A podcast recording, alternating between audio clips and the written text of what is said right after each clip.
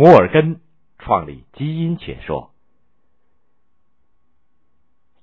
一个冬天的黄昏，美国纽约的谢莫霍恩大楼旁的体育馆突然起火，火箭风势很快就烧穿了屋顶，向大楼逼近。救火车的水泵不停的喷着水，但是大楼还是烟雾腾腾，一些窗框甚至都融化了。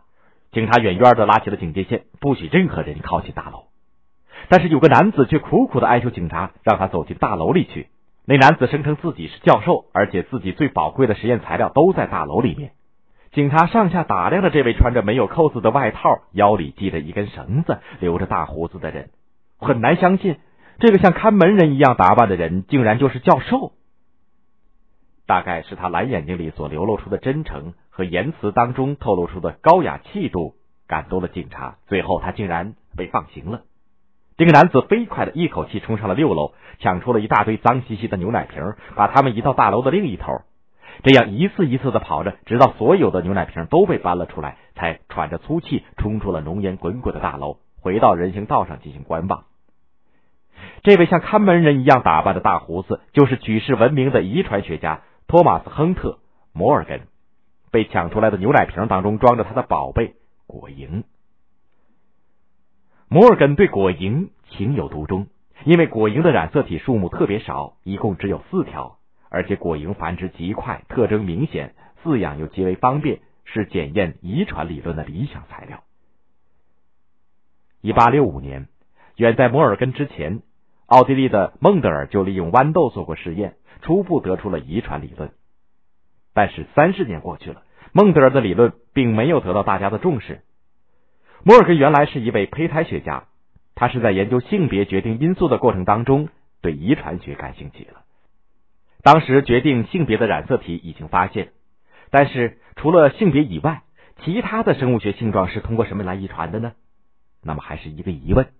摩尔根敏锐的意识到，不决定性别的一般染色体在其他生物学性状的遗传当中一定扮演着重要的角色。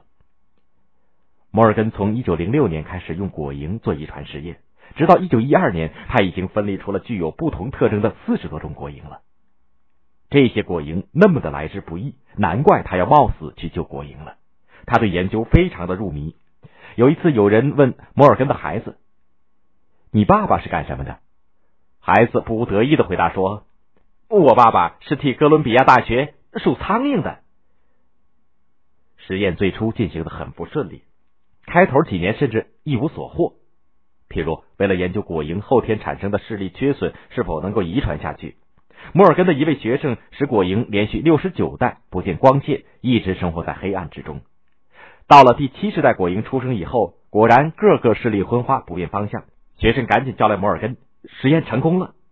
可是这些视力缺损是暂时的，这些果蝇很快就在成群科学家们的眼皮底下恢复了视力，若无其事的向着光亮处飞去，好像什么事也没有发生。直到了一九一零年。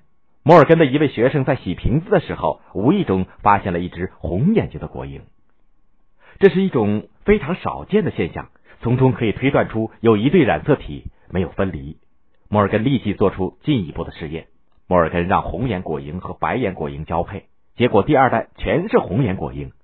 再让红眼果蝇自相交配，下一代当中红眼和白眼的果蝇都有，而白眼果蝇全都是雌性。这实际上就触及了后来的所谓的性联遗传，也就是和性别有关的性状的遗传问题。他当时称之为性连环，也就是有关眼睛颜色的遗传单位是在性别染色体上。他把这个遗传单位称之为基因。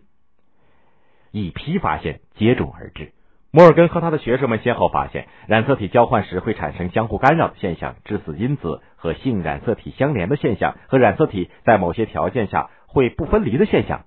开始认识到染色体上基因有一定的位置，并由基因的交换频率而推测出所有突变基因彼此间的距离，绘制了人类历史上第一张基因排列图。一九一一年，摩尔根开始在科学杂志上公开他自己的发现。接下来的几年当中，他先后撰写了《遗传与性》《孟德尔遗传原理》。果蝇遗传学等现代遗传学的经典著作，全面系统的提出了现代遗传学的基本原理，使人类对遗传的研究从染色体水平进入到了基因水平。他的学说逐渐的得到了全世界的公认，许多世界著名的大学争先恐后的授予他种种的荣誉头衔和学位。一九二四年，他得到了达尔文奖章。一九三三年，他获得了诺贝尔生理学和医学奖。摩尔根并没有在荣誉面前止步，他继续着手研究基因和进化关系的这一新课题。他于六十一岁从哥伦比亚大学退休，第二年却在加利福尼亚大学建立了生物学院，开始研究细胞分化问题。他整整工作了一生，于一九四五年去世。